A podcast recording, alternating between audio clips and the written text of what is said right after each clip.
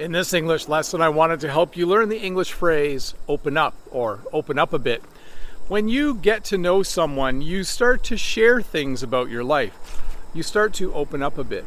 Sometimes you meet someone and you're not their friend yet, but you slowly start to spend time together and eventually you become friends because eventually you will start to open up a bit when you're talking to each other.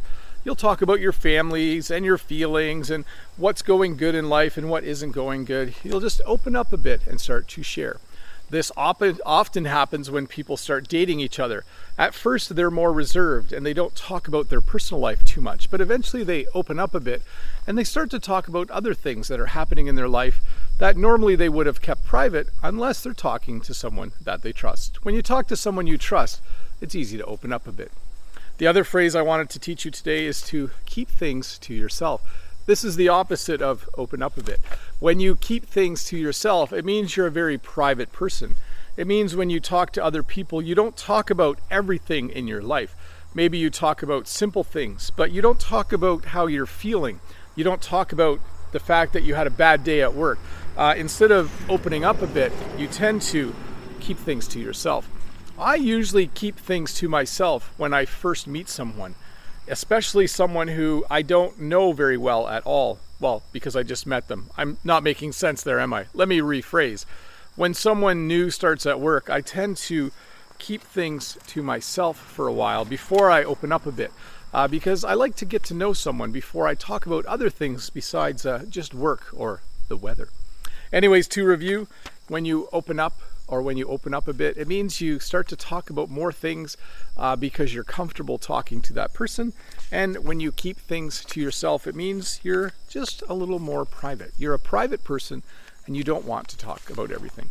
But hey, let's look at a comment from a previous video. This comment is from Madi. Hi, Madi. Hello, Bob. Wow, the flowers are blossoming nicely. I think Jen has a lot of hard work to do in the upcoming few days. And my response, yes, for sure. The last few weeks is when we harvest like mad and sell like crazy. We're always hoping too that frost doesn't happen. We don't like to lose some of the crop near the end.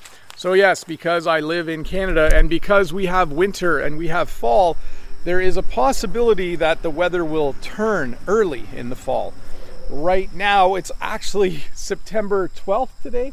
I'm making this video a little bit early, uh, and it's 31 degrees. That is abnormal for this time of year. Normally, around this time of year, it's about 20, 25 degrees at the most. So uh, that's a little warm, and we're happy about that. That will just keep things growing nicely.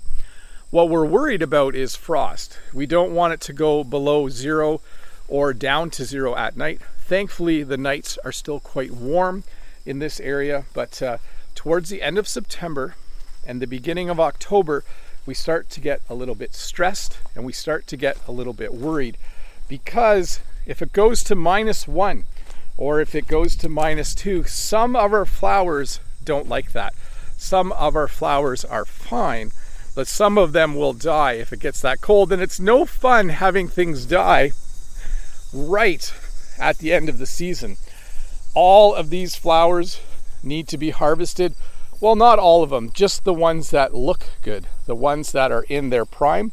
They all need to be harvested over the next few weeks, and uh,